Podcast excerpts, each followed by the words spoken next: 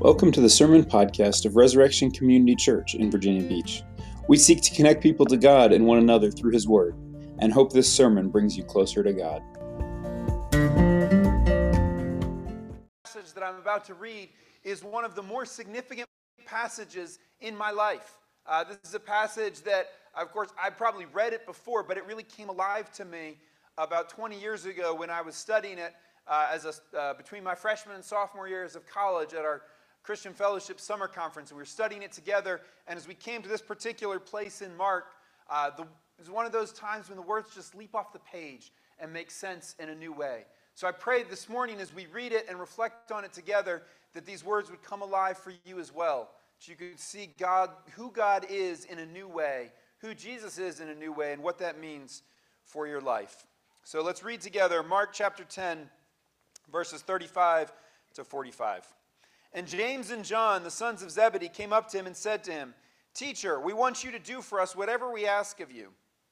And he said to them, "What do you want me to do for you?" And they said to him, "Grant us to sit, one at your right hand and one at your left in your glory."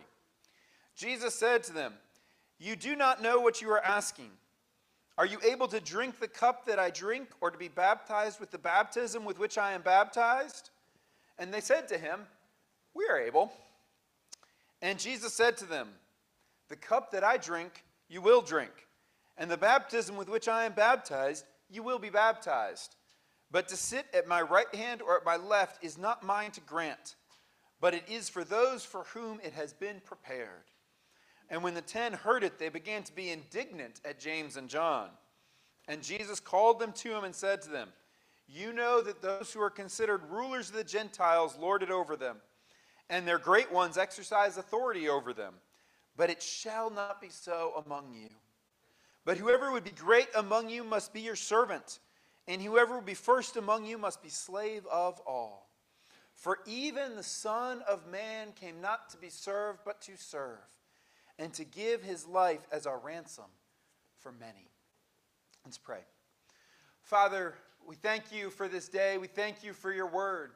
We pray that you would speak to us now as we reflect on your word. Would you take this word, would it not merely be information for our heads, but transformation for our hearts, that it may change the way that we think, the way that we feel, the way that we live. In Jesus' name we pray.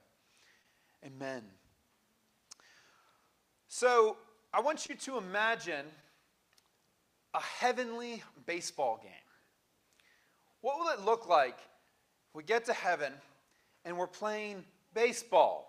Or any other sport will do, but imagine baseball. It's a little bit tricky to imagine because usually when we think of sports, we think of competition and we think of trying to beat the other guy or whatever. You know, we try. We think of people who are effectively glorifying themselves, making themselves look good.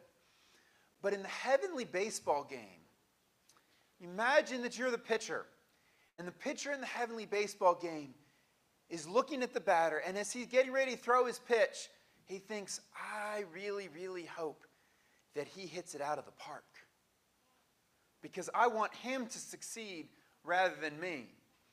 And now, yet, instead of trying to make it easy for him, he then thinks, and I'm going to throw the very best pitch I can, because I want him to excel when he hits it out of the park. So the pitcher is throwing his best, not really because he hopes that he wins, but because he wants to make the batter look good, that the batter hits the very best pitch out of the park. And the batter thinks the same thing and thinks, I'm going to take my best swing at this. I'm going to try to make the very best hit that I can. And while I do, I hope that he throws me a pitch that's so unhittable that he looks really good. It, it, you start thinking about this, it's kind of, it's kind of hard to imagine, really. It's kind of mind-blowing to try to think what it looks like to compete in a way that really hopes that the other person does even better and gets more glory. That, uh, that illustration of the heavenly baseball game is not my own. That came actually from my college campus minister who was leading the Bible study that I talked about uh, in this. He first shared that with me, and I thought that's an amazing picture of a totally otherworldly perspective from what we're used to. And we hear that and we think, oh, wouldn't that be amazing? Wouldn't it be amazing in sports that everybody is competing their hardest yet hoping the others do well? Wouldn't it be amazing in other aspects of life where everybody is focused not on what they can get for themselves, but on how they can serve other people, on how they can make other people happy? Not what can I do today for my own enjoyment, but what can I do today to make somebody happy? It's a nice idea, and yet we do not attain that, do we? That is not the reality of our lives. Instead, we find ourselves, even when we want that, we find ourselves falling back into the same patterns of sin and selfishness, of trying to protect ourselves, sometimes thinking, man, I could do this for somebody else, but I don't know if I have the energy for that. Or if I keep serving them, who's going to take care of me? And we wonder this and we struggle with it. And so sometimes we act in actual selfishness. Sometimes we just kind of go into passive nothingness where we just kind of curl up and protect ourselves because we're afraid of putting ourselves out there. Sometimes, like James and John, we do put ourselves out there, but not put ourselves out there for service. We put ourselves out there for greatness, trying to move up in the world. In fact, this is what our culture encourages. I remember when I was uh, when I was in college getting ready to go out and interview for jobs, one of the things I said, you got to ask for the job that you want. You got to put yourself out there, make yourself look good. Tell them you're going to be the best person. That's what James and John were doing. They're putting themselves out there. They're like, Jesus, hey, let us have the top positions. They talk about the right hand and the left hand. When Jesus is in his glory, they're acknowledging that he's king. They're not trying to take his place, but they're like, hey, let us be number one and two next to you, right hand and left hand man. We still use those expressions, the places of honor, the places of authority. What's fascinating is that Jesus does not smack them down in the way that we expect. He asks them a simple question. Well, can you do it? Are you good enough for the job? The cup that I drink, that's suffering, the cup of suffering. Can you suffer the way that I'm going to suffer? Can you be baptized with my baptism? That's power. Are you willing to suffer? And can you have the power that I have?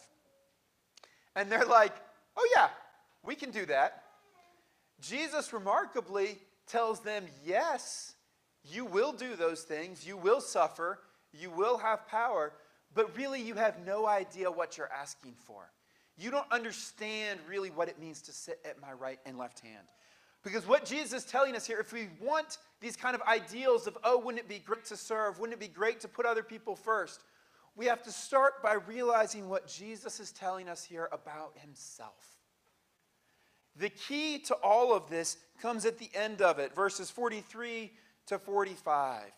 First, he says, you know, whoever will be great must be your servant. Whoever will be first must be slave. Okay, that's hard. But here's the key.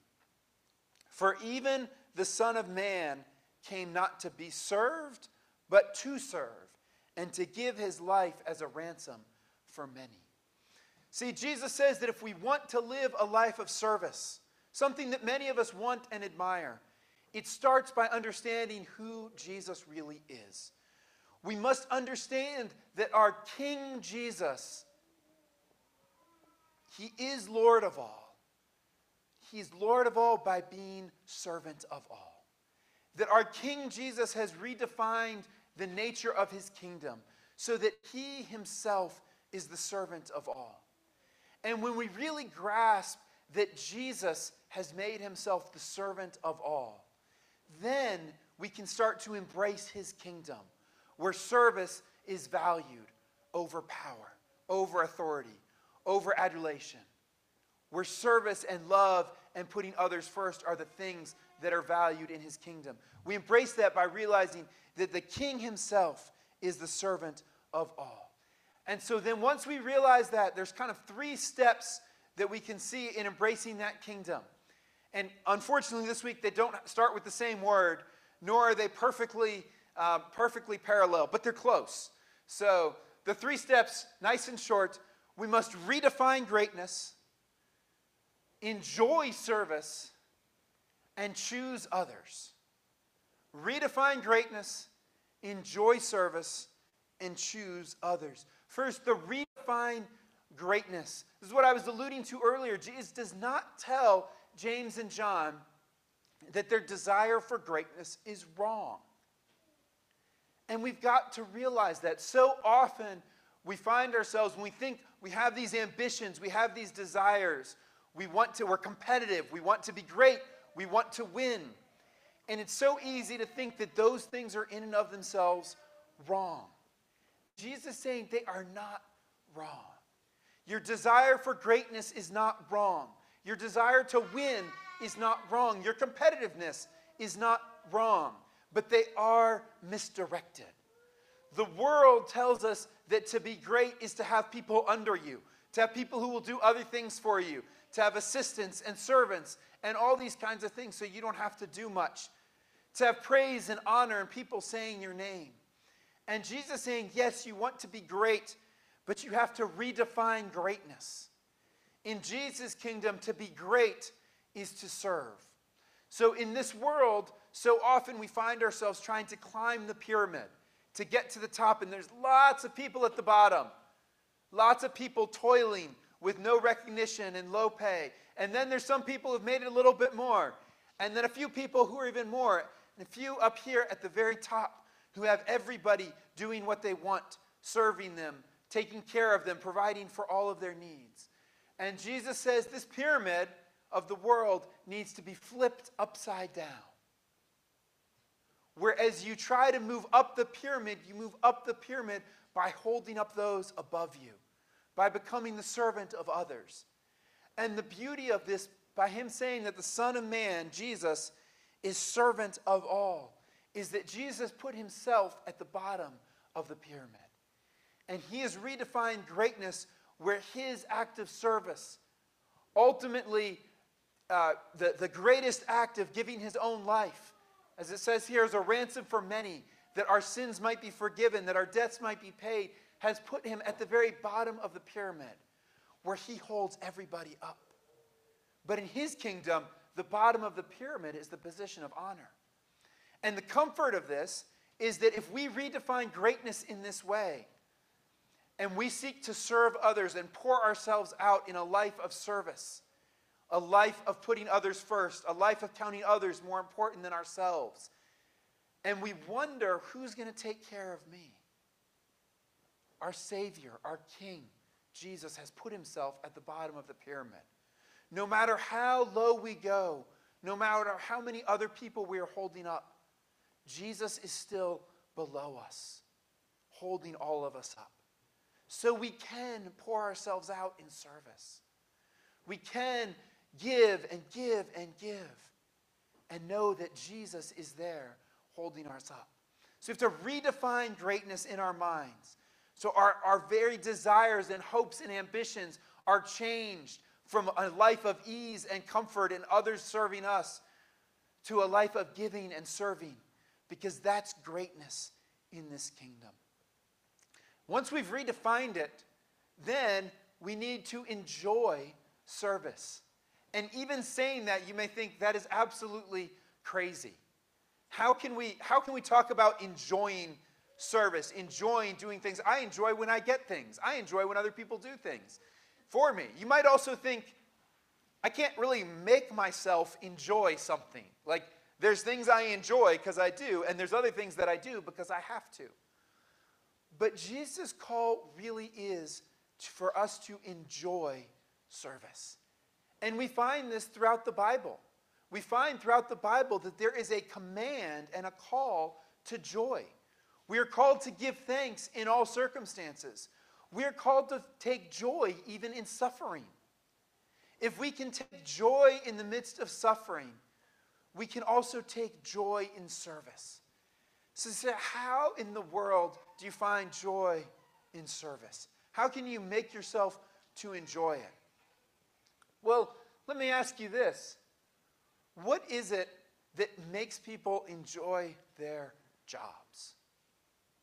What are the things over the long term that really make people enjoy their jobs? Now, everybody is a little bit different, but I think if you asked, a, a, a, if you took a survey of a wide variety of people, and you know, by talking to people a lot over the years about their jobs, found that what most people enjoy most, what gives them the most satisfaction in their jobs, what makes them enjoy them, very often are the people that they're working with, and the people who are leading, their immediate bosses, their whole overall bosses, the people that are leading them, and the people that they're working with. It also helps for a lot of people if they feel like their job has some purpose, that they're doing a good job that's doing something good. Now, money is nice. Benefits are nice. Of course, those things matter. But over the long term, the jobs that we love and enjoy, most people say it's the people, the people they work with, and the boss. Well, in Jesus' kingdom, what do we have? We have the best boss of all time. The boss who is always knows what is best for us. And yes, he calls us to hard things, but he's right there with us. In fact, he came, he did not stay far off. He came from heaven to earth that he might do the job with us down in the trenches. And we have the, the people to work with. We don't just enjoy service in a vacuum of ourselves, but service is something we engage in as families and even as a church, as a community. So we have people to work with, we have a great boss, and we have a mission. What a mission. To serve and love the world around us, to be part of what God is doing to restore all the broken things in this world, to make all things right again, to create a new community where this heavenly baseball game becomes a reality, where people are not looking out for themselves and asking how little can I do, but looking out for others and asking how much can I do. And when we get to the end of our rope in human terms, somebody else steps in to take care of us. And then somebody else steps in to take care of them. We take care of one another in a beautiful community of service. So we really can enjoy service together. How do we get there? What does that look like practically?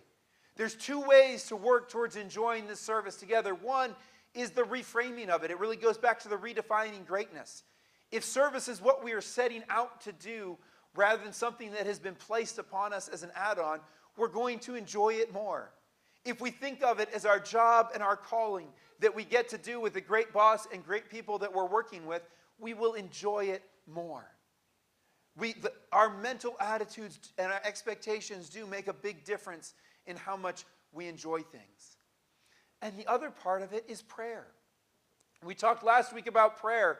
And in Luke chapter eleven, when Jesus is talking about the Father giving good gifts to his children, he finishes that by saying, how much more will the Father give the Holy Spirit to those who ask him? How can we enjoy service to others? With the help of the Holy Spirit.